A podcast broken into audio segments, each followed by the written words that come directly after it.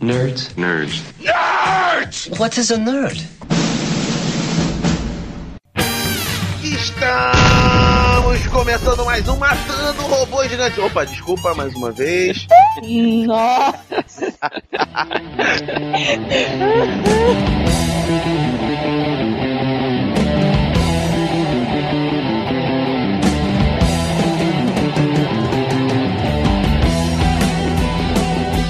Fala, merdaiada que senta no cu duro. Estamos começando mais um IlumiCast, o podcast dos Iluminerds. Hoje o tema é referente a algo muito caro a todos os nerds. Vamos sim, vamos falar de Iron Maiden, vamos sim, vamos falar de Metallica. Senhoras e senhores, aqui na mesa nós temos Mauá. E aí? Gabriela. Oi. Mariana. E aí? E os escroques de sempre, senhor Delarry. Tudo que vem da Inglaterra é melhor do que qualquer coisa que venha dos Estados Unidos. E ao Rai. Eu espero não gerar inimizades após esse podcast. Eu sou o Dr. House, estou apresentando esta bagaça e vamos começar logo falando daquilo que nos interessa, Inglaterra versus Estados Unidos. Senhor Delarry, por favor, fale das diferenças entre os movimentos de heavy metal nos Estados Unidos e na Inglaterra. Bem resumidamente, para não ficar um podcast chato, dois movimentos clássicos muito conhecidos foi o New Wave of British Heavy Metal, que aconteceu mais ou menos no final de 70, começo de 80, justamente com o Iron Maiden, que foi quando o metal, digamos assim, decolou de vez.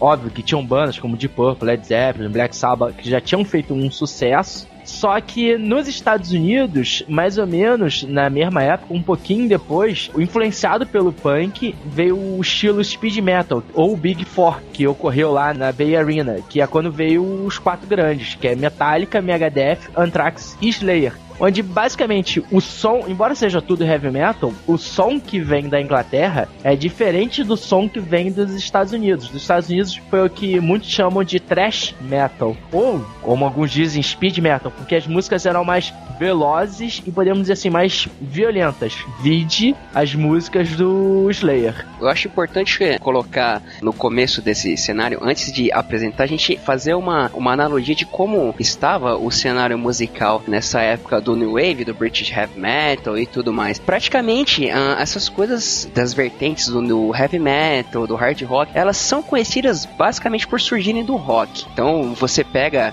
as décadas anteriores de 60 e 70, que você tem lá o Elvis, os Beatles, o Led Zeppelin, e no final dos anos 70, a gente teve o surgimento das bandas de punk, primeiramente em Nova York, depois partindo pra Inglaterra, que começaram a tomar o cenário. Aliás, foi uma coisa recorrente em outros anos que viriam. E esse movimento da galera que começou a fazer esse heavy metal foi meio que uma coisa meio contra a parada das bandas punk que estavam tomando lugar de bandas de hard rock, de rock and roll. Eu não sei muito com relação aos Estados Unidos, mas eu sei que na Europa o movimento do New Wave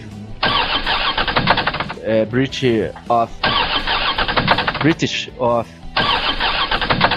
Heavy Metal, foi justamente isso que você falou. Era um movimento assim, olha só, punk é o cacete. Nós vamos querer fazer um outro estilo. Tanto é que, no caso do Iron Maiden, o Paul Dayano, ele tinha muita influência punk. Se você reparar, os vestimentos dele era totalmente punk. E já nos Estados Unidos eu não sei tanto, mas pelo que eu li, eu acho que eles fizeram uma mistura. Enquanto na Inglaterra, Europa, Inglaterra principalmente, era uma coisa, cara, olha só, queremos fazer um som diferente do punk. Nos Estados Unidos eles meio que fizeram uma mistura do que tava tocando na Inglaterra com o hard rock ou hard rock punk, como o pessoal chamava. Mas só uma observação. Quando você falou do começo do rock, eu não sei onde eu li, acho que foi no documentário do Heavy Metal, Uma Viagem ao Mundo do Metal. O Heavy Metal da Inglaterra veio pelo jazz e o americano veio com a influência do blues. Peraí, deixa eu explicar isso direitinho. Na verdade, vocês saíram do Heavy Metal e estão falando de rock.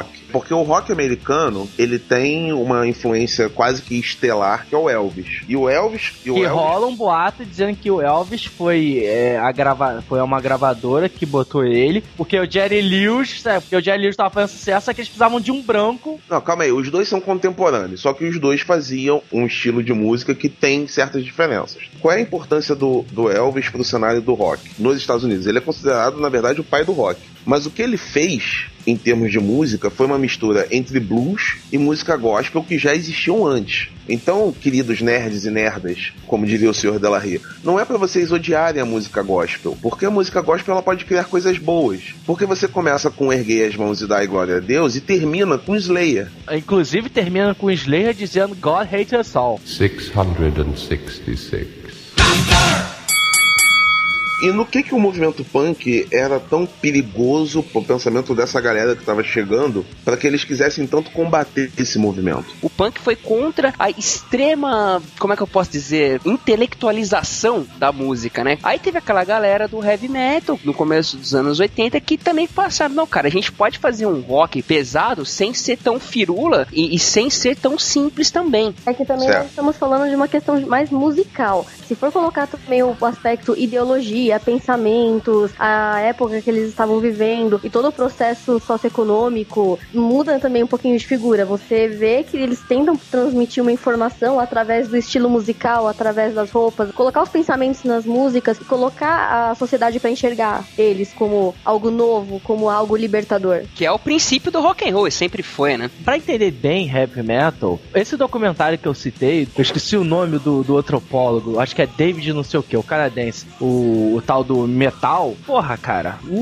explica muito. Tudo bem que foi engraçado, porque eu utilizei esse material na minha pós-graduação e tava tendo aula de antropologia e mandei pra uma professora, ela ouvir, né, ver esse documentário. Ela gostou bastante e a gente acabou tendo uma aula de discussão sobre heavy metal, por minha causa. Só que só tem uma coisa que ela falou na aula que eu concordo com ela. No final das contas, ele não explica por que heavy metal continua fazendo sucesso. Como antropóloga, ela disse que ele pecou porque, assim, no final, ele meio que dá um encerramento dizendo assim, cara, olha só, se você não gosta de heavy metal, se você não entende heavy metal, o problema é seu, sabe qual é? Tipo, heavy metal é isso, é paixão. Tipo...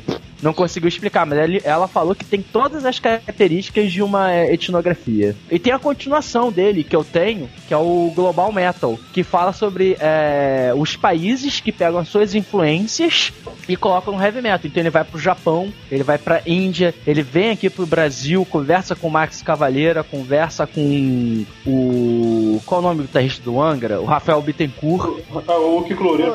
Kiko Loureiro, exatamente. Então eles colocam assim, no caso do Brasil, o samba da música, que é quando o Angra fica falando do Holy Land, o Sepultura. O Sepultura foi completamente influenciado pelo movimento Big Four, né?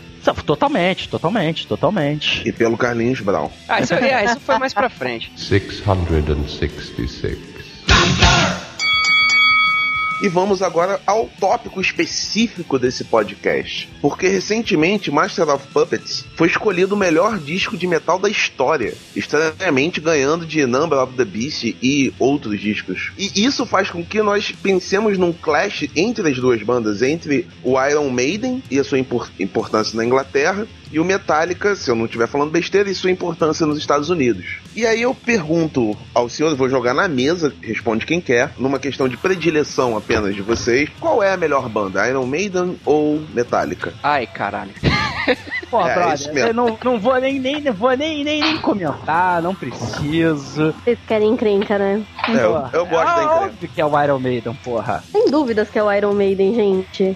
Antes de dizer, é óbvio que eu vou defender o Iron Maiden, porque todo mundo sabe, eu sou putinha da Donzela de Ferro. Não vou negar, tirando a sacanagem, eu não vou negar a importância do Metallica, entendeu? Tá. Mas sei lá, cara, toda vez que eu vejo, principalmente no Flash, essas revistas que falam sobre melhor banda, não sei o que, tem um pouquinho esse lance de ora é o Iron Maiden, ora é o Metallica, mas eu fico muito assim com o pé atrás, no sentido de, porra, a revista é americana, então quando Metallica ganha, porque tem aquele negócio do patriotismo, entendeu? Porque eu gosto das músicas do Metallica, mas, cara, não tem como você negar. A importância e a influência que o Iron Maiden tem é muito superior ao Metallica. Peraí, posso falar só uma coisa rapidinho sobre esse negócio de lista? O grande problema dessas listas é que é você colocar a posição, primeiro lugar é um, segundo lugar é outro, terceiro lugar é outro. Aí começa essas briguinhas. musiquinha, sabe? O grande problema é isso. Eu sinceramente acho que não tem como você pegar um disco e nomear como o melhor de todos os tempos. Isso é idiotice. Sinceramente, pra mim, você tem tanta coisa que foi lançada, sabe? Que você... Ah, o melhor de todos os tempos. Ah, vai tomar no cu, cara. Não tem como você... O melhor de tudo é gosto, né? É uma coisa pessoal.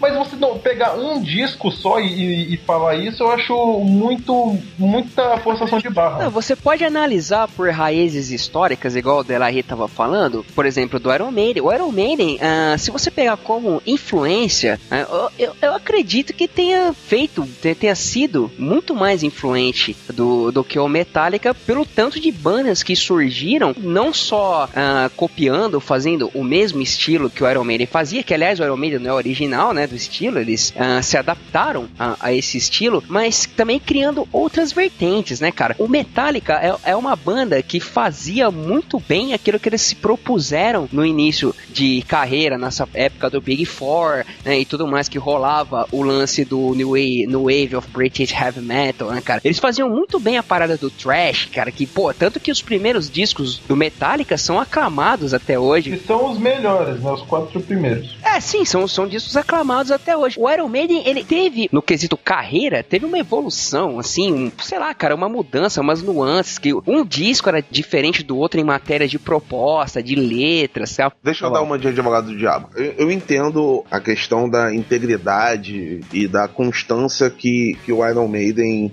tem ao longo da carreira, mesmo com a mudança de vocalistas, de membros da banda. Mas o Metallica não se arriscou mais pelo inverso, pelo seguinte: vocês mesmos disseram que na base do heavy metal, na verdade, tinha uma proposta de musical de você provar que você podia fazer rock ainda, você podia fazer um som pesado, sem muita complexificação, né? E o Metallica, ele até os anos 90, ele foi se complexificando ainda mais, colocando cada vez mais elementos na música que eles faziam, até que chegou ao absurdo de você ter uma orquestra pra gravar um CD inteiro. Mas isso não é novidade. Não é que seja novidade, eu tô falando da questão de risco. A coisa da questão do Iron Maiden, assim, de ter se modernizado, de ter se atualizado durante os anos, é uma coisa meio complexa de você falar, porque eles praticamente sempre usaram o mesmo estilo musicalmente, né? Que é aquela coisa das guitarras gêmeas, os solos de guitarra elaborados do Dave Murray e do Adrian Smith, que... Refrão, né? Ficou, refrões fortes. E aquela coisa apoiada na voz do Bruce Dickinson durante muito tempo. O Metallica, ele teve um diferencial em relação ao Iron Maiden, se a gente for dar um salto no tempo, foi uma coisa que causou ira em fãs, que eles resolveram ousar, cara. Eles resolveram fazer coisas além daquele estilo proposto inicialmente, e que ficou, pô, agora eu tô falando como opinião pessoal, ficou muito bom, cara. Pô, muita gente... Quais exemplos? Não, muita gente fala mal do Metallica, começa a falar que depois do Black Album começou a desandar o negócio. Eu concordo. Mas, gente, o Metallica teve várias fases. Se comparado ao Iron Maiden, o Iron Maiden ele ainda manteve aquela coisa do... Nossa, é um heavy metal. Eles mantiveram, por exemplo, capas, o mascote, vou colocar assim, entre aspas, que é o Ed. E, mas pensa, o Metallica teve uma mudança muito mais drástica em questão de estilo musical, não fora do heavy metal, mas digo, em pontos específicos. Atitudes também, exatamente. Calma, um de cada vez. Porra! Muito mais fixo isso de mudança do que com relação ao Iron Maiden. O Lars Ulrich, o baterista do Metallica, é uma das pessoas mais filhas da puta que existem no mundo da música. Ele era o riquinho da banda, era o mais metido. Eu lembro, tem uns vídeos dele quando ele era adolescente, quando o Metallica tava começando, aí vem uns caras da MTV falando com ele, pô, cara, você tá na MTV, fala aqui com a gente. Ele, o quê? De novo a MTV? O cara, tipo, menosprezando os caras, entendeu? O Metallica, ele não teve problemas não teve mudanças só na mudança de estilo musical. Eles, por exemplo, no começo da carreira, cara, eles ficavam na porta de show distribuindo as fitinhas demo da banda. Eles distribuíam. E hoje os caras processam por download de música, por exemplo. Entendeu? Mas sabe o que eu acho, Mauá?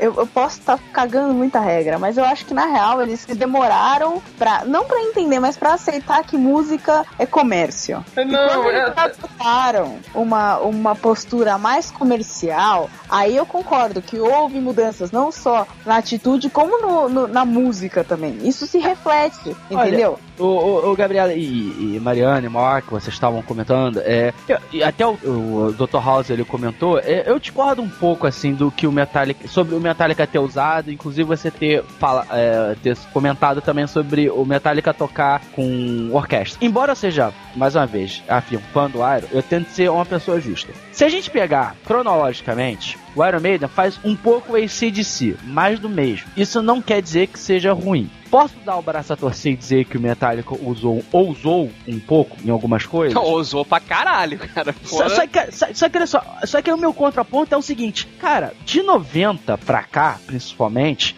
vamos ver o que o Iron produziu e vamos ver o que o Metallica produziu. Tipo, o Iron lançava quase um álbum a cada 2 anos, entendeu? O Metallica teve aquela parada depois dos anos 90, ficou anos sem fazer porra nenhuma, aí lançou o Load. Mais ou menos pra baixo. Depois lançou o Reload. Mais ou menos pra mais ou menos. Depois ele teve um hiato aí, que a única coisa que ele fez foi esse... disco de cover?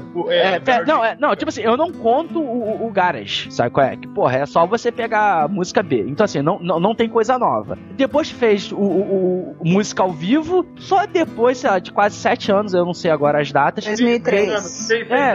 Veio 2003. Isso, fez o Damage, que, cara, é uma influência total do que tava tendo nos Estados Unidos. Não, fez o Saint Anger, cara. Saint Anger. Saint Anger é a mácula no nome do filme. É uma porcaria. Exatamente, cara. Porque o que ele fez? Quando eu quis dizer que o Iron continua fazendo a mesma coisa, eu sempre tive a interpretação seguinte. Maluco, a gente continua tocando heavy metal, mas a gente toca porque gosta. O Metallica sempre passou a imagem de eu toco o que tá na moda aqui nos Estados Unidos. Tanto eu respeito muito mais o Megadeth do que o Metallica. O Megadeth é aquele...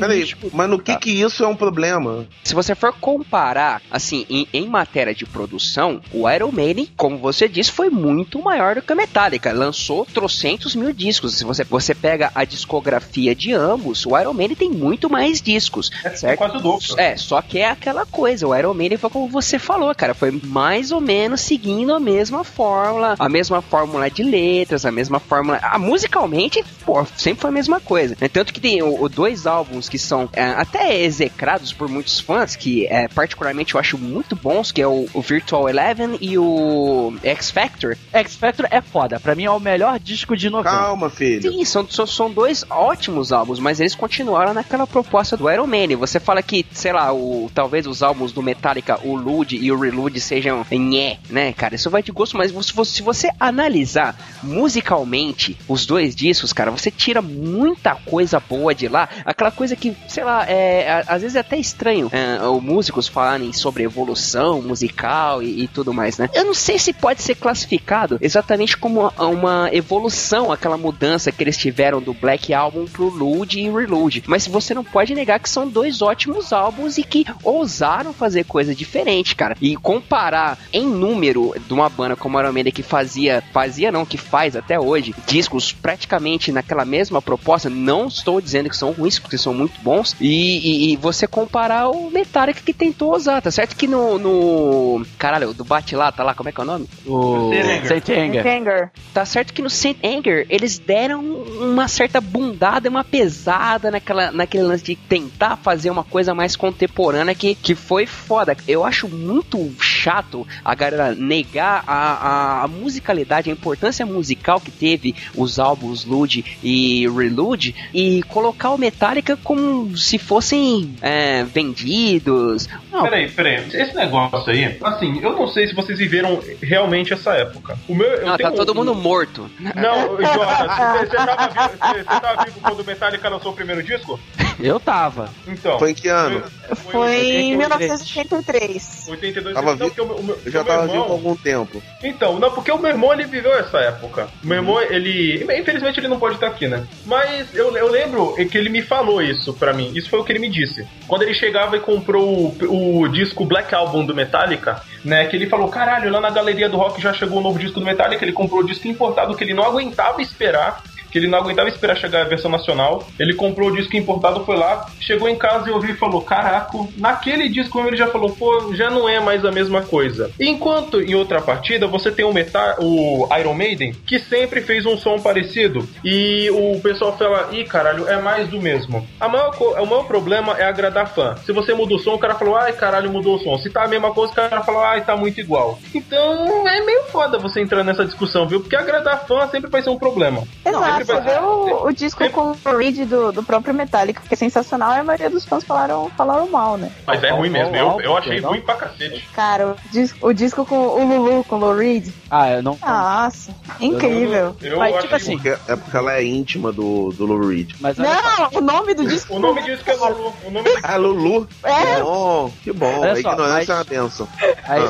Eu concordo com o que o Edu comentou, mas assim, eu penso da seguinte forma, Edu... Se a gente pegar o Load e o Reload, pegar o que tem de melhor e você encontra assim coisas boas e juntar, fazer um único álbum, aí eu posso dizer pra você, o CD é foda. Mas como foram dois trabalhos diferentes, eu não consigo considerar os dois CDs foda. Os dois discos foram gravados ao mesmo tempo. Não, sim, mas tipo, tira algumas coisas de um, tira algumas coisas do outro, junta e aí fica um álbum realmente bom. Mas a sensação que eu tenho, cara, justamente por causa do Saint Anger, principalmente, é que o Metallica fez muito o que tava na moda. Não sei se vocês lembram, mas pra mim a grande polêmica, entre aspas, mamilos, sobre o Metallica ter lançado o Load, não foi nem o CD em si, foi o fato da aparência deles. Todo mundo cortou o cabelo. E foi legal, cara. Foi legal pra caralho, porra. Cara, foi legal. Cara, tipo assim, tá, eu até entendo hoje, sabe, o cara ter 30 anos, mais ou menos como a gente tava falando antes de gravar do Green Day, que, porra, tem 100 anos, só que ainda quer aparecer 20 e tal. Mas, cara, deu pra perceber que aquilo ele foi completamente... Hoje, é porque na época eu não tinha essa noção, mas hoje dá pra perceber que foi meramente marketing, entendeu? Mas foi mesmo. Porra. Não, eles pegavam, cara, qual é o problema disso, cara? Não, cara, porque olha só, pra mim, eu penso assim, eu não tô entendendo qual é o problema, assim. Não, assim, eu não tenho problema. Calma. Calem a boca! O que eu perguntei foi o seguinte, o que eu tinha perguntado no início. Pra mim, eu vejo uma diferença muito grande entre os fãs xiitas do Iron Maiden e são os fãs mais chatos do mundo. Sim, e os fãs chiitas do Metallica. Eles têm uma diferença básica que é a seguinte: eles defendem o Iron Maiden porque o Iron Maiden faz mais do mesmo e se tornaram tradicionais por conta disso, né? Quase que um cânone dentro do heavy metal, e xingam o Metallica porque o Metallica desvirtuou o que era o heavy metal no início. Eles desvirtuaram o que era a própria proposta deles, né? Não, mas a proposta do heavy metal em si, vocês mesmos falaram. Se você for pegar Metallica, nem é considerado como heavy metal. Você é trash ou speed metal. Não, mas tudo bem. Mas é metal de qualquer forma, né? No conjunto geral do heavy metal, eles estão lá. E os fãs chiitas do Metallica que ogerizam o Iron Maiden, eu conheço alguns, eles utilizam o mesmo argumento, só que invertido. Eles falam que o Iron Maiden não pode ser considerado uma grande banda porque não ousou, e o Metallica ousou. Cara, eu discordo, cara. Porque olha só, se você pegar Seven Sons of Seven Sun... Porra, se você pegar Seven Sons of Seven Sun, foi ousado, pô. Se você pegar Somewhere Back... Somewhere in Time, é ousado, porque no Somewhere in Time, eles usaram guitarras sintetizadoras, coisas que não era comum na época. Quando eles fizeram Seven Sons of Seven Sun, foi um CD temático. Deixa eu defender um pouco o Iron Maiden agora, cara, porque realmente, nos anos 80, o Iron Maiden fez trabalhos fenomenais, tanto que o Iron Maiden é uma das poucas bandas que tem no seu currículo a capacidade de ter passado por não vou falar uma das, eu vou falar a troca mais significante em uma banda, que é a troca do vocalista. Duas vezes é vírgula, né? É vírgula. Não interessa, não interessa. Historicamente... Tudo bem, mas cara, o Iron Maiden estourou com o Paul Dayano, que é uma fase foda pra caralho, que era tipo, era bem mais, como o De La Rey falou, pegada mais pro lado punk até, pela própria postura do Paul Dayano e tudo mais. Mas eles terem trocado pro Bruce Dickinson e os fãs terem aceitado essa troca e a banda ter se tornado muito maior depois depois disso é um mérito inegável, saca? E os discos que eles fizeram nos anos 80, que o De La Rita tá falando, o The Number, o Peace of Mind, pô, Seventh Son, que é um disco fantástico, Power Slave, que é um disco fantástico, o Somewhere in Time, puta que pariu, que disco do caralho, pô, pros anos 80, o Somewhere in Time é um disco foda, cara, até hoje, se tu escutar, você acha maneiro, é um mérito que você não pode negar do Iron Maiden, cara. Mas uma coisa também é explícita. O Bruce, ele tem uma postura mais comercial também. Ele tem uma puta voz, ele tem uma puta questão de presença na banda, ele fez o Iron Maiden crescer pra caramba, mas ele era muito mais comercial do que o primeiro vocalista.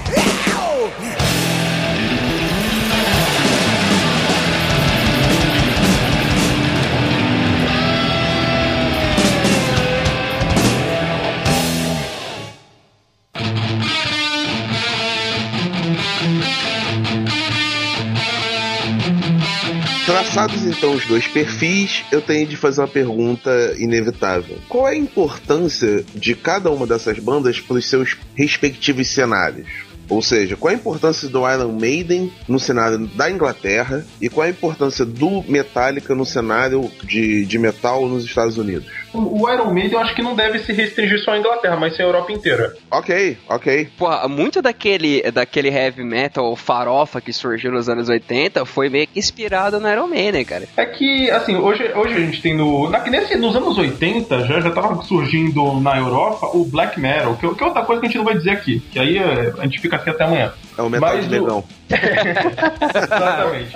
O death metal. Não deixa isso na podcast, gente. O death metal e o black metal, que por incrível, mas na minha opinião, eles eram mais puxados pro som que o Metallica fazia, que era um som mais agressivo que do Iron Maiden, pra mim, o Thrash. Ambas as bandas puxaram vertentes diferentes. O Metallica e o Big Four e todas aquelas bandas puxaram o Thrash, o Death, o Grind, o que mais foram. O Maiden puxou o Power, puxou, sei lá, o Gothic, essas coisas que surgiram posteriormente. Melodic, exatamente. Sim, o que eu tô dizendo é que a influência de cada uma não se restringiu apenas à sua região. Não, sem problemas, mas qual é a influência? A porra! A influência... Não, além de tudo que você falou, tem, por exemplo, alguma influência nefasta, além do que vocês estão falando com uma certa ojeriza, rock melody, ou sei lá o quê? Cara, tipo assim, a interpretação, a influência que eu vejo, se é que podemos dizer influência, assim, os americanos, eles fazem um som, digamos assim, bem mais pesado. Agressivo. Bem mais agressivo do que os europeus, entendeu? Nesse ponto, eu posso dizer que influenciaram nesse sentido. Enquanto... Mas quem influenciou? Não, eu acho que não, cara. O Metallica, peraí. Não, tipo, não tem como dizer exatamente. Peraí, De La Rita, na sua opinião, só pra eu entender, na sua opinião, você acha que o Metallica influenciou mais essa vertente agressiva, UI, do metal norte-americano, é isso? Não necessariamente o Metallica, mas como o Edu falou, o Big Four, entendeu? Explica pra galera o que é o Big Four, então, antes, né, cara? Cara, o Big Four foi o que eu comentei. Na verdade, foi o seguinte: foram as quatro principais bandas do Bay Arena que surgiram, sabe? Que foi o Metallica, o Megadeth, o Anthrax e o Slayer, sabe? Que vieram com um som nos Estados Unidos, começaram esse destaque bem underground. Todos eles eram underground, enquanto assim o Iron Maiden já tinha um certo destaque lá na Europa, assim como um pouco o Halloween, essas coisas todas. Nos Estados Unidos era o que fazia sucesso, era o underground. Eles não tinham mídia, não tinha divulgação em nada. Então, assim, o som deles realmente era mais cru, era mais, digamos, como o Edu falou, mais agressivo. Foi a partir desses quatro que surgiram outras bandas e aí, tipo, chegou o momento. 666. Então quer dizer que na verdade eles não influenciaram bandas propriamente ditas, mas eles tiveram maior influência no estilo em si que cada um adotou, é isso? É, e teoricamente acaba influenciando bandas também, cara. Não, sim, mas aí acaba sendo um resultado posterior, né? Mas aí que tá, a grande questão é que as duas bandas são bandas longevas, né? Que estão há muito tempo aí na pista. Nos anos 90 e nos anos 2000, essa influência se mantém ou devido das mudanças que cada uma das bandas preferiu fazer, optou por fazer, elas acabaram mudando tanto, desvirtuando tanto, que não influenciam mais ninguém. Olha só, Mauá, só uma observação pra concluir também o que o Edu falou. Uma música que simboliza e resume um pouco o que foi o Bay Arena, a gente pode até botar no post, é a música Back in the Day do Megadeth, do System Have Failed. A letra fala justamente aquela época. Mas o Megadeth é aquela banda que tava correndo pelo canto, né? Eles... o Megadeth era o Dave Mustaine dizendo que bando de filha da puta do Metallica, eu vou provar que eu sou foda. Eles não estavam na vanguarda, né, cara? Eles estavam meio que correndo pelas laterais. Porque o Dave Mustaine era do Metallica até ele ser expulso, né, cara? Aí foi quando ele formou o Megadeth. Porque o Dave Mustaine praticamente não teve porra nenhuma no Metallica. Você quer saber? O Metallica... Você pode pegar as vertentes do Metallica, as radicais que separam um lado de outro. É pré e pós Cliff Burton. Concordo plenamente. O Cliff Burton é um cara fantástico, uma das maiores figuras que já surgiram na história do rock, tanto que vocês podem pegar vídeos, acho que se ainda existirem no YouTube, eu vou procurar uns vídeos pra... Tem. Pra ele colocar. Foi um marco do Metallica. Foi. Cliff Burton foi um cara fantástico, velho. É o cara que botava pra foder. Então você tem essa vertente, pré e pós Cliff Burton, né? E esse negócio que o Dr. House perguntou sobre os anos 90 e daí pra frente, da década de 2000, é aonde a disputa começa a ficar acirrada, né, cara? Que começam a se exaltar os ânimos, porque aí é onde tiveram as maiores mudanças em ambas as bandas, tanto no Iron Maiden com a saída do Bruce Dickinson, quanto no Metallica com o lançamento do Lud e do Reload. Aí cabe a vocês escolherem quem que se deu melhor. Sinceramente, eu não gosto de nenhum dos dois nessa época. Agora, tem uma coisa bem interessante que você falou sobre essa época do Cliff Burton, é mais ou menos o que aconteceu na carreira solo do Ozzy, no antes e depois do Randy Rhoads. O Randy Rhoads, que porra, um dos maiores guitarristas que já teve, também morreu cedinho. Mas assim, o problema é o seguinte, cara, olha, eu tenho um disco de tributo ao Metallica chamado Tribute to the Four Horsemen. Sei qual é. Então, pega as músicas que estão lá, vê que as músicas tem do Load, do Reload, do Sid, não tem nada. Sinceramente, cara, tem nada. É igual. Mas pera. Esse disco foi feito por várias bandas que foram influenciadas pelo Metallica, várias bandas que ouviram eles e tenho certeza que eles que deram a ideia desses integrantes montarem suas bandas. E você vê que as músicas são geralmente dos 4 primeiros discos, 5... Foi meio que uma ideia punk, né, esse negócio. Sim, mas foi um negócio muito legal. Isso daí do tributo é um pouco complicado, porque o que acontece? No primeiro tributo que eu comprei do Iron, que pra mim até agora é o melhor, que é o A Call to Iron, que eu não sei em que ano foi lançado, eu posso verificar isso depois. Mas parabéns, Catu, tu comprou a porra do barato e não sabe em que ano que foi lançado. Não, é porque o que acontece? Eu tenho ele em CD, só que ele tá agora guardado em algum canto. Eu tenho ele no iTunes, só que no iTunes eu não sei em que ano ele diz aqui, porque, enfim, não aparece. Mas assim... Porque não sabe ler. Não, porque foi em 98. Ele dá importância 98. Pra caralho pra essa porra, né? Não, 98. Porque ele é uma putinha da Iron Maiden. Só uma putinha dele. Cara, só tem também até o Power Slave, entendeu? As músicas. Já o segundo, A Call to Iron 2, aí não, nós temos coisas até do Fear of the Dark. 666. Eu vou jogar a parada pro pessoal mesmo agora, não sei quem vai se identificar. Eu sou um cara que cresceu ouvindo Iron Maiden, sabe? Um moleque fanático mesmo, que eu batia garrafas de refrigerante na perna, vendo um VHS do Iron Maiden, e era tudo coisa dos anos 80. Em 1992, quando lançaram Fear of the Dark, que o Sr. Bruce Dickinson resolveu sair fora da banda, e eles lançaram até um vídeo muito interessante que tinha aquele cara ilusionista, é o Raising Hell. O Raising Hell, né? Como é que eu tenho esse DVD também. Você lembra o nome do ilusionista que fazia uma... Simon Drake. Simon Drake, exatamente. Que eles fizeram todo um show que ficou muito bacana. Aí Bruce Dickinson saiu fora, depois disso veio o Sr. Blaze Bayley. Eles lançaram, como nós já dissemos, dois ótimos discos, que foi o X Factor e o Virtual Eleven. Um álbum foda e um álbum... Cara, eu defendo o X Factor, só que, definitivamente ele é o pior de todos. Virtual Eleven... Virtual Eleven, assim... Desconsidera. Mas não, é mais ou menos menos beirando o ruim, nossa. Entendeu? Ah, não, gente, peraí, eu... Eu, no caso, defendo o... Virtual? Victor... Pô, Virtual é um álbum foda pra caralho, cara. Não, eu defendo. Foda pra caralho não é, cara. Ele é um bom álbum, no máximo, entendeu? Não, ele é muito bom. Ele passa do só bom. Ele é muito bom. Os caras têm umas músicas sensacionais. E não é todo mundo que curte. Meu, Lightning Strike Twice, cara. A música é sensacional, música é foda, cara. Future Real, It Worlds Collide, cara. Tanto que são músicas tocadas até hoje pelo Iron Maiden com o próprio Bruce Dickinson. Quando o Sr. Bruce Dickinson voltou pro Iron Maiden, eles lançaram o Brave New World, que foi um puta disco, Your Time Will Come e tudo mais. Mas depois disso, cara, porra, foi cada disco mais do mesmo que ficou... Não. Peraí. Eu discordo, porque Dance of Death, pra mim, assim, mostrou assim, caralho, foda. Se você achava que o Iron Maiden não dava pra produzir mais, o Dance of the Death, foda-se o inglês agora, é tipo, foi pra um outro patamar. Depois eu acho que ele caiu com a Matter of Life and Death, e esse Final Frontier, assim, tipo, tá um pouquinho acima ou um pouquinho abaixo do que o Brave New World. E ainda teve o duplo do Rock in Rio entre eles, né? Ou não, essa foi antes. Mas daí é ao vivo, isso daí não... A observação, não, sim, mas é que é o que todo mundo conhece. Tá? Todo mundo só conhece Iron Maiden, a maioria fala do... Ah, tem o duplo do Rock in Rio. 666. Tem uma coisa que eu lembro que quando saiu aquele disco A Matter of Life and Death, que é aquele que eles estão em cima de um tanque de guerra, não é? Isso, é um álbum conceitual também. Então, teve uma vez, eu vi uma resenha, eu não sei quem fez essa resenha, sinceramente, foi no iFlash, eu lembro que foi no iFlash, que o cara falou uma coisa que eu concordo com ele, sinceramente. Ele falou assim...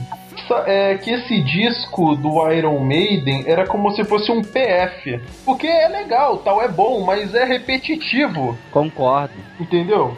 É aquilo que eu tô falando pra vocês. Depois do Brave New World, Dance of Death foi legal, tal, mas não teve aquela coisa impactante, foda pra caralho. Por isso que eu digo uma coisa. Assim como outras bandas que estão há tanto tempo em atividade, como os Rolling Stones, por exemplo, são bandas que não precisam mais lançar disco. Sinceramente, tipo, se eles lançam, beleza, ok. Mas o negócio é o seguinte. Tu tá falando uma parada que é outra coisa. Tu não é músico, tu não sabe como é que funciona a parada. As pessoas precisam viver disso. Peraí, não.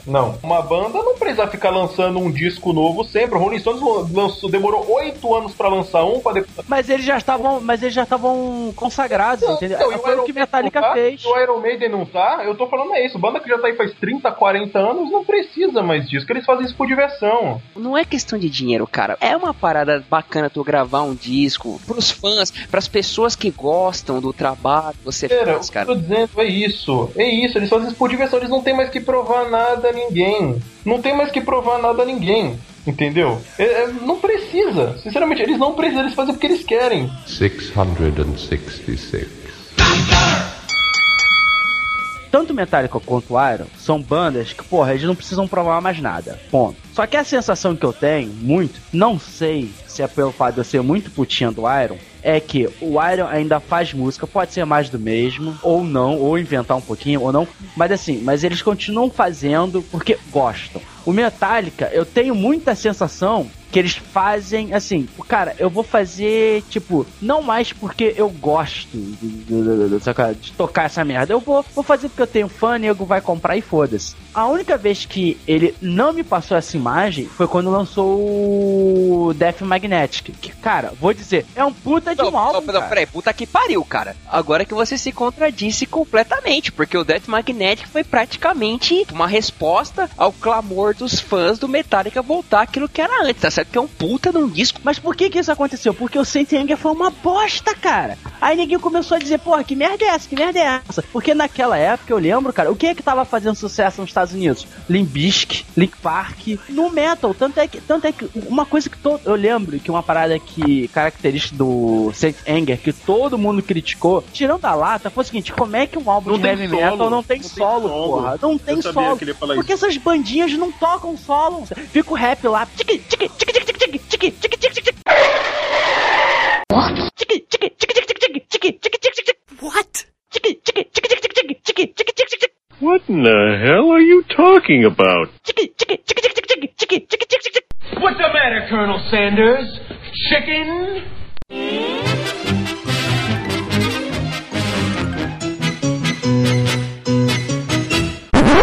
Ela relave a sua boca imunda antes de falar de Linkin Park.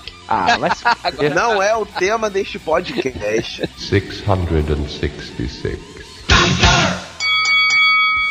o Stavanger, quando eles lançaram, o que acontece? Já fazia um certo tempo que o Metallica tava sem gravar, fazia um tempo que eles estavam meio parados, eu não lembro quanto tempo exatamente, mas eles chegaram com uma proposta completamente nova. O intuito deles era realmente mudar a cara do Metallica novamente. Só que não deu certo, né? É, não deu certo, cara, mas, até porque eles mudaram radicalmente. Mas, cara, eles puxaram bem aquela coisa americana mesmo. O próprio clipe, vídeo do Stavanger, você já vê que eles puxam mais aquele estilo americano, mais patriota, vamos assim dizer. Assim, tanto que fizeram terapia e o caralho, né? Não, coisa. Eles radicalizaram, causaram pra caramba.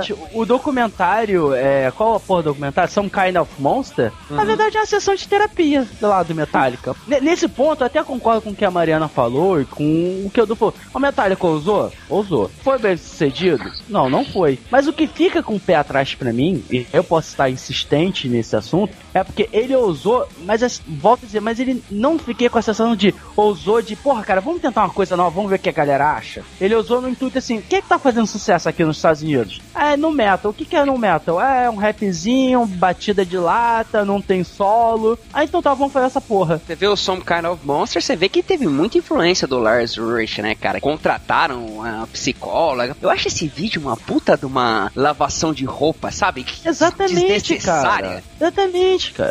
Mas desculpa, gente. O Saint Anger é desnecessário. É, mas olha só. Mas se você for pensar, era exatamente o que as bandas de melody, de heavy metal melódico, faziam nos anos 80 nas revistas, cara. Eles ficavam lavando roupa suja até dizer chega.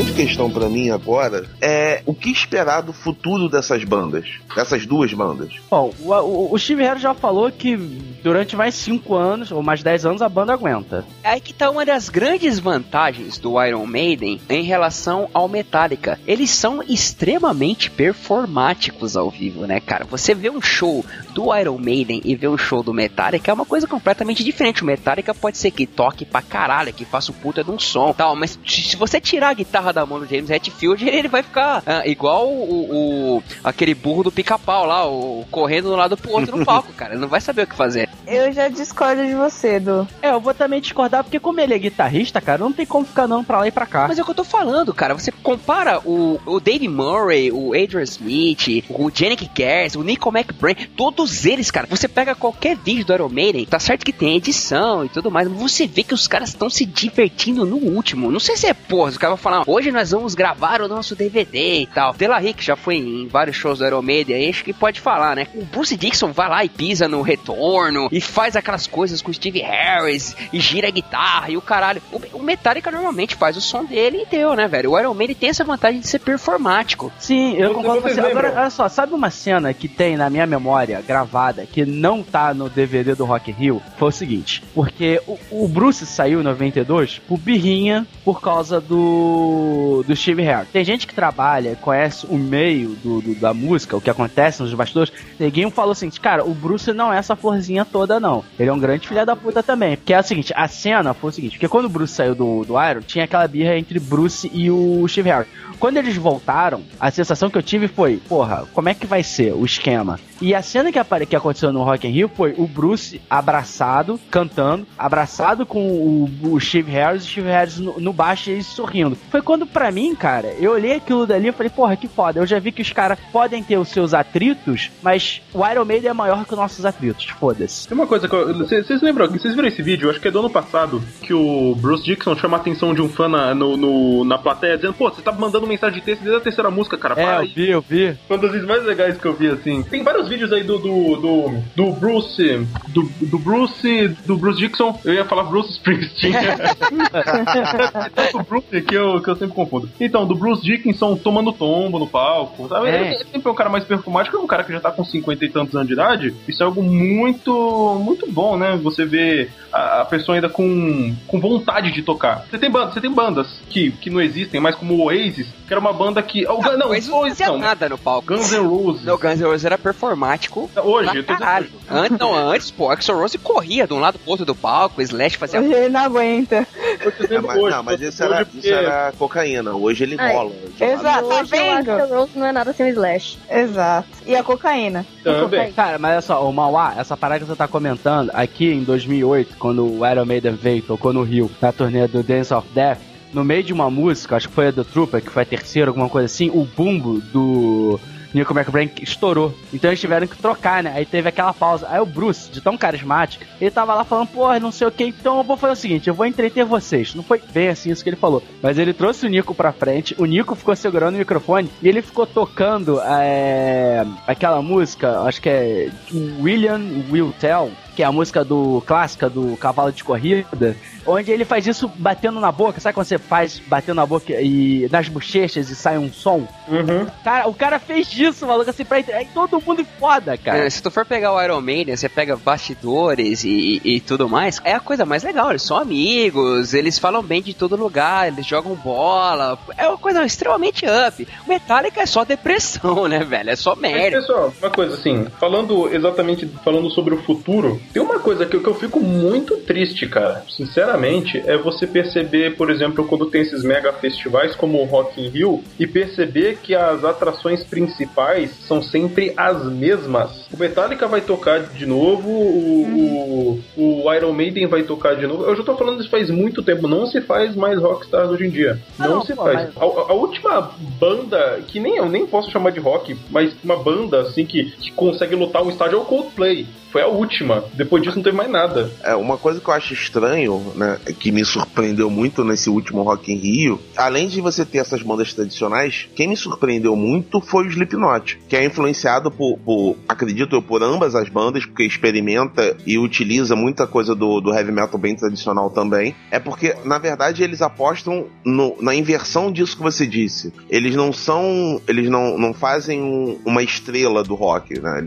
Eles não estão preocupados em fazer um Bruce Dickinson. Eles estão preocupados, na verdade, em fazer uma marca. O Slipknot basicamente é uma marca. Uma coisa, sabia que só uma curiosidade, a principal influência do Slipknot não é nem o Iron Maiden nem o Metallica, é o Sepultura. Daí que eles tiraram aquelas batucadas, aquela percussão que eles têm. O que eu tava dizendo é o seguinte, ao contrário do Iron Maiden e do Metallica, em que vocês falam de expoentes, falam do Bruce, falam dos guitarristas, falam dos bateristas como se fossem membros que na união fazem o Iron Maiden, né? O Slipknot, você só consegue falar do Slipknot como Slipknot. Não tem essa coisa de você dissociar o Slipknot entre seus membros, por conta de como eles se vendem. Até porque quando o vocalista e o guitarrista fizeram aquela outra banda que eu já esqueci a porra do nome, todo mundo fala que a banda é boa, mas... ninguém fala dos caras em si. Mas, cara, mas peraí, esse negócio do Slipknot é jogada comercial, esse negócio...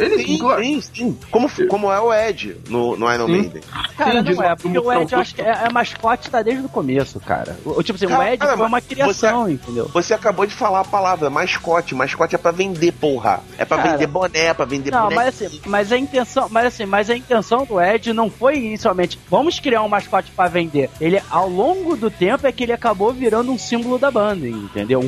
Mais um integrante. O Ed é diferenciado, cara. O Ed é uma das jogadas do Iron Maiden mais bacanas que tem, né? Uma das coisas fodas do Iron Maiden é que a cada álbum que eles fazem, eles planejam uma turnê diferente, que tem toda aquela temática, né, envolvendo os assuntos que estavam sendo discutidos no álbum, ou qualquer coisa que seja. E o mascote é sempre diferente. Isso se tornou uma coisa icônica no Iron Maiden. Aliás, eu vou comparar com o que tu falou aí do show anteriores, você falou do show do Metallica no Rock in Rio. Foi um puta de um show foda, mas é aquela galera tocando os instrumentos e a galera curtindo, tudo mais, né? Parado, aquela coisa toda. Sim, exatamente, aquela galera tocando e tal. Mas eu acho que você tá sendo injusto, Edu. Se a gente pega os shows de 1980 do Metallica e o próprio show do Rock in Rio, aquele na Cidade do México e tal, e compara, eu acho que o Metallica ficou assim, comparado ao passado e agora dele, ele ficou muito mais performático do que ele era. Muito mais. Sim, principalmente com aquele telão no fundo. Assim, não chegou ao ponto do Iron Maiden, concordo plenamente. Mas eu acho que é um pouco injusto falar, os caras ficam lá paradão, não sei o quê. Eu acho que muita coisa mudou no Metallica desde os shows de 80, entendeu? Não sei. Cara, tipo assim, esse negócio da performance, de uma certa forma, me corrijam os que se eu estiver errado, mas se eu não me engano, só pra fazer uma ponta, começou com o Kiss. O que o pessoal percebeu? O heavy metal nunca precisou fazer tanto isso, mas o pop sim, que é o espetáculo, é a performance, entendeu? Não, cara, não. Performance em palco com rock começou com Elvis, cara. O Elvis era completamente louco. Não, mas em palco. Assim, mas eu penso muito assim, com explosões, com uma porrada de efeitos pirotécnicos, essas coisas todas, entendeu? Ah, tá, com firulagem. Exatamente, com firulas pra todos os efeitos. Eu acho que começou com Kiss. Então, assim, o pessoal percebeu que... É porque, assim, no pop, e eu vejo muito isso na Madonna, quando eu fui no show que ela fez aqui, uns 2 anos atrás, não lembro. Se você analisar a mulher como cantora... Perdeu a voz há muito tempo, entendeu? Então só o que o pessoal fica maravilhado é, porra, as dançarinas, ela entrando de Cadillac, não sei o quê. No metal, nunca se precisou isso. Mas o Iron, eu posso dizer assim, que inovou quando, até no começo, quando eles não tinham dinheiro, quando eles tocavam Iron Maiden, vinha um cara com máscara do Ed. Conforme eles foram juntando dinheiro, principalmente em 85, foi o marco, quando toca o Iron Maiden, pum, vem aquele Ed gigantesco, com cheio de ataduras, como se fosse uma múmia. Isso aí foi foda. A Gabriela comenta, Metallica, eu concordo plenamente. Se você comparar o show do México, um show cru, ponto, efeito de luz. Já no Rock in Rio, tem todo um telão, por mais que o telão só mostre, vamos supor, a voz o rosto do Hatfield, ou do solo de alguém, concordo que teve. Inclusive, algumas versões antigas que eles tocavam, hoje no Rock in Rio, foi bem melhor. E a única, assim, vantagem, entre aspas, que eu concordo com relação ao futuro das duas bandas, e aí vai de gosto, se vocês já analisarem, o Metallica, o Iron Man sempre faz o quê? Quando lança um CD e vai fazer a turnê, toca 4 ou 5 músicas daquele álbum e músicas clássicas. O Metallica, nos últimos shows, nem tanto. Mas geralmente eles faziam o quê? Na época do Saint Anger, 2 músicas do álbum antigo, do álbum atual, e só clássico. Ou seja, no final das contas, foda-se o álbum que foi lançado, porque nos shows vão ficar tocando as músicas que todo mundo quer ouvir. Isso, por isso que eu acho que não precisamos lançar disco. Entendi. Por isso mesmo, eu acho que eles só lançam por diversão mesmo, eles não precisam mais disso. Assim como existem outras bandas que acontece a mesma coisa. O Slayer, por exemplo, deve ser chato pra cacete pra banda tocar Raining Blood, todo show. Isso, exatamente. Imagina o Rolling Stones tocando 50 anos a Satisfaction. Então vai no playback já, maluco. Então os caras não devem. Só finge. Mas na boa, com o Rolling Stones lançando, fazendo show com ingresso a £1.000, eu tocava 200 vezes a mesma música, eu tô nem aí. Eu pagava, hein? Eles podem, cara, eles são foda. Exato. 666. Uma coisa que eu acho que todo mundo pode concordar é o seguinte: a verdade é, a gente encontra aí algum novo Iron Maiden ou algum novo Metallica. Eu ia falar isso. Exatamente. A verdade é o seguinte, cara, eu acho que bandas como Iron, bandas como Metallica, independente das nossas diferenças que a gente conversou aqui, das importâncias, acho que não vai ter mais, cara. Dificilmente a gente vai encontrar alguma coisa. Cara, assim. não sei te dizer isso, porque você tá se pautando pelo cenário atual de bandas. Exatamente. É. Se a gente for pegar por hoje em dia, pras pessoas que, sei lá, não vou pegar um esquema piegas, né, como a nossa geração, que é uma coisa meio idiota, né, mas se a gente pegar pelo tanto de música que a gente conhece, as coisas tendem a mudar completamente, né, cara. Então, infelizmente, bandas como o Iron Maiden e o Metallica têm a tendência a diminuir cada vez mais, né. Acho que não vão existir mesmo, porque a gente já tá vendo aí, pega os últimos 15 anos de música, não teve até agora, vai ter agora? Não vai. Mas aí é que tá, olha só, pelo que vocês falaram lá no início da gravação, vocês disseram que, na verdade, o heavy metal ele surgiu, né, com essas bandas expoentes por conta de uma reação ao movimento anterior, né? Uhum. Hoje em dia, a gente tem um movimento que ele não é muito claro, que ele se chama pop, né? Isso abrange não, uma... Teve, House. Mas só que hoje o pop tá dominando tudo, cara. Tudo. O Rock in Rio coisa... é a prova disso. O Rock in Rio é a prova disso. Não, e qualquer coisa que você faça hoje, você tem uma versão pop. Por exemplo, o Link... latino é a prova disso. É, não, eu vou fazer uma comparação esdrúxula, mas que vocês vão entender. O Link Park vai lá, faz um esforço do cacete, porra, consegue convencer uma galera do rap pra tocar junto com eles, coisa e tal. Aí o que as bandas pop começam a fazer? Eles começam a contratar qualquer rap bunda mole e metem dentro da música deles. Isso chega ao auge quando você vê um pagodeiro fazendo a mesma coisa. É o mesmo movimento, é você tentar pegar a porra de uma música de gueto, tentar inserir numa música que é considerada pop de povão e colocar aquilo pra galera conhecer. E vira tudo uma pasta, sabe? Vira tudo uma papa de música que você não consegue mais ver a diferença de porra nenhuma. Então, mas viu, House, mas eu acho que a música, conforme nós estamos discutindo agora no quesito heavy, trash e suas vertentes, ela vai sobreviver, né, cara? Como sobreviveu o hard rock, como sobreviveu, sei lá, rock and roll. Talvez ela vá se desenvolver pra outras vertentes, porra, funk, carioca, rock e tal, né? É, mas, ou então voltar. Vai viver muito com a galera que tá curtindo e vai continuar, que a música, ela tem uma vantagem em relação a muitas outras mídias de ter o poder de continuar mesmo se ela for considerada datada. Tem que contar a tecnologia que nós temos hoje em questão de música e edição, né? Antigamente os caras faziam isso de uma forma um pouco mais manual do que é hoje em dia. Uhum. É, sem contar que hoje a gente tem a geração iPod, né? A geração que se influencia por tudo e acaba realmente virando música e fazendo reciclagem. Sim, sim. E pode realmente surgir um movimento que queira voltar a fazer heavy metal como Iron Maiden fazia, ou então tentar experimentações como Metallica fez. Já teve, tem bandas hoje que fazem isso, mas são bandas bem menores. Procure uma banda aí do Arizona chamada Vector. É uma banda que faz um trash bem parecido com o que o Metallica fazia no começo da carreira. Mas olha só, mas aí eu penso da seguinte forma, com relação ao futuro. Eu concordo com o Edu quando ele comentou sobre música datada, porque eu lembro que quando o... Qual o nome do filho da puta? Não sei, pode continuar. Renato Tribuzzi lançou o álbum, também que eu esqueci o nome, tá. porque a idade... Não, tá foda aí, amigo. A idade...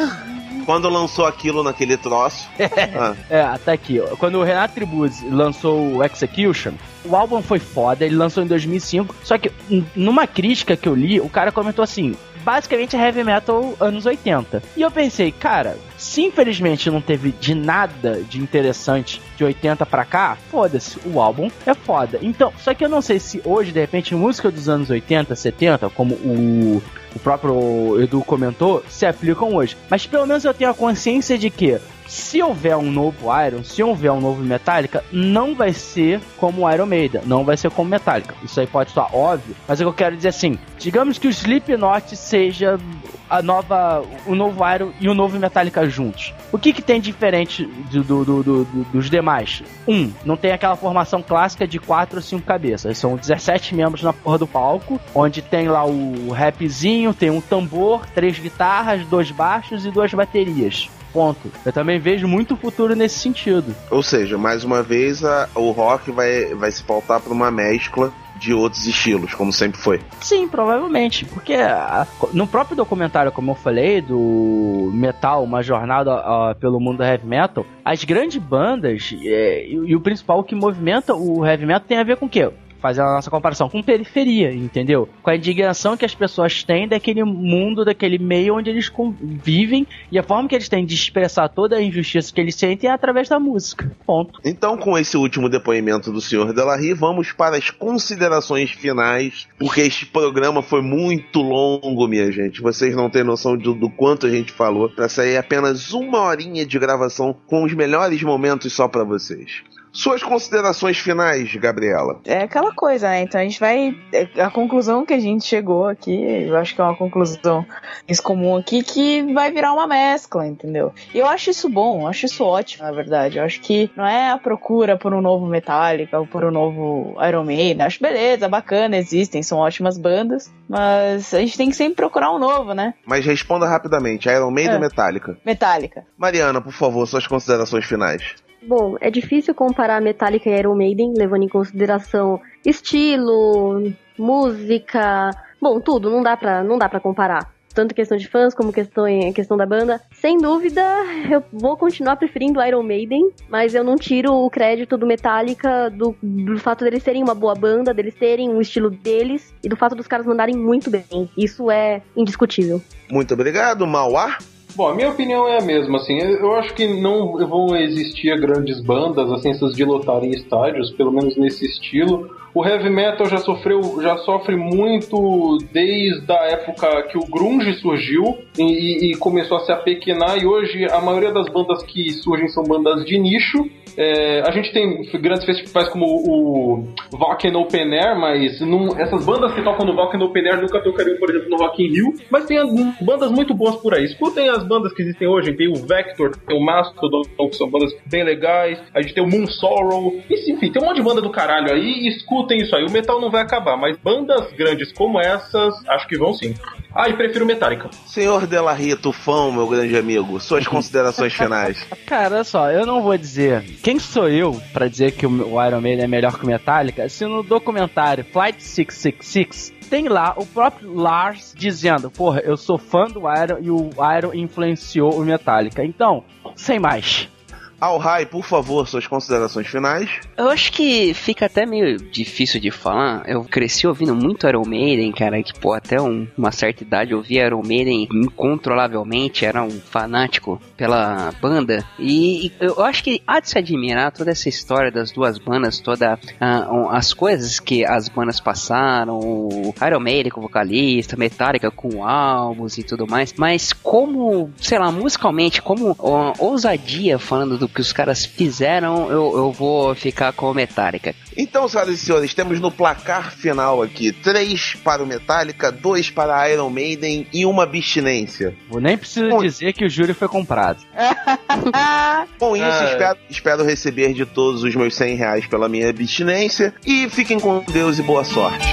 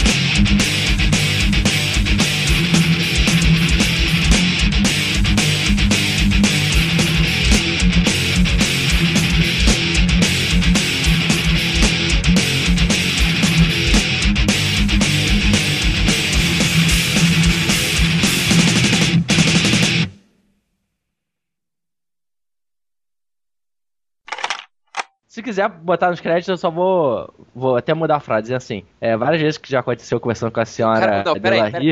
O cara já tá ensaiando os créditos. Tipo, porra do podcast. Ó, quer ver uma história resumida? Fala pra caralho, fala. Que parece que tá no psicólogo. Agora, os créditos, tu quer ensaiar isso? Lógico. Ó, uma história resumida do relacionamento do Delarry. Essa aqui. Ela manda e ele obedece. Não, pode falar, cara. A gente dá até uns 3 segundos aí. Fala aí, ó. 1, 2, 3. É o seguinte, que eu não sei o que eu tava conversando com ela, isso daí já aconteceu várias vezes, que eu falo assim, porra, eu não vou fazer o que você quer. Ela chega assim, mas eu não quero que você faça tudo que eu quero. Você só tem que me obedecer. É justo, né? Puta que pariu. Mais tarde na sala de justiça. Foi legal que eu tava vendo uma entrevista, não sei quem, de um cara lá que começou, ia fazer o primeiro filme dele, né? O cara tava comentando, não sei o quê. Aí o diretor falou, porra, tem muita gente que acha que ser ator pornô é muito fácil. É só chegar lá e, pum, meter na mulher. Não é. Não, ele falou que o trabalho deles é foda. Exatamente, ele falou, cara, que não é assim, porque não é... Não, porra. Porque só praça, no mesmo banco. Caralho. Mais tarde na sala de justiça. Oi. Fala, Moa. Você sabe que esse ano o Miracle Man do Alan Moore fez 30 anos? Pô, faz um bolo pra ele, velho. Não, idiota. Não, porra.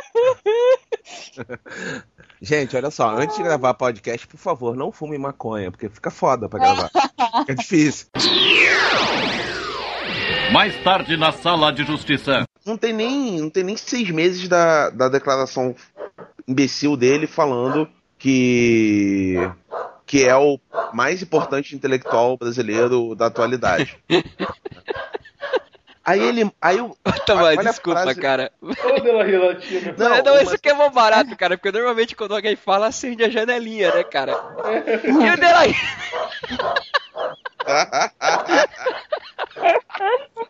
Ô Delarry, qual que é a sua opinião sobre esse negócio que o House acabou de falar aí?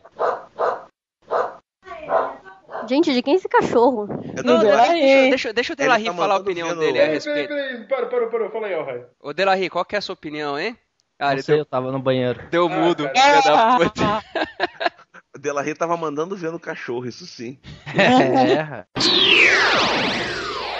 Mais tarde na sala de justiça. Perdeu, House, o Delarry, cara. Eu vou ouvir, cara. Não, tu não vai ouvir, que eu vou cortar tudo, cara. Porque se você fosse ouvir, tu ia ficar puto da cara. Cara, é porque assim, foi assim. É porque foi assim, House. Uma hora o Delarry chorando. A princípio, era pra falar sobre mulheres nerds. Aí, tamo lá, eu tô conseguindo botar a porra do tema bonitinho. Aí você começou a abrir o coração, né, velho? Não, o que acontece? Aí entra um tema e o outro, Vitor. Basicamente, e aí, meninas? Porra, não, o Vitor tava um filho. Porra, o Vitor tava assim, tava atacado. Tipo, aí o Delarry chorando. Aí os dois começavam a discutir, parecia ADR. Porra, só eu falando. Pô, eu contei no cronômetro. Foi 8 minutos do Delarry contando história, cara. Sobre, tipo, parar assim, velho. Exatamente, cara. Uma história engraçada, pior é isso. E acontece. Não, engraçada porra nenhuma. Eu fiquei com dó do cara, velho. Eu fiquei com vontade de ligar pra ele e falar, mano, você tá bem, cara?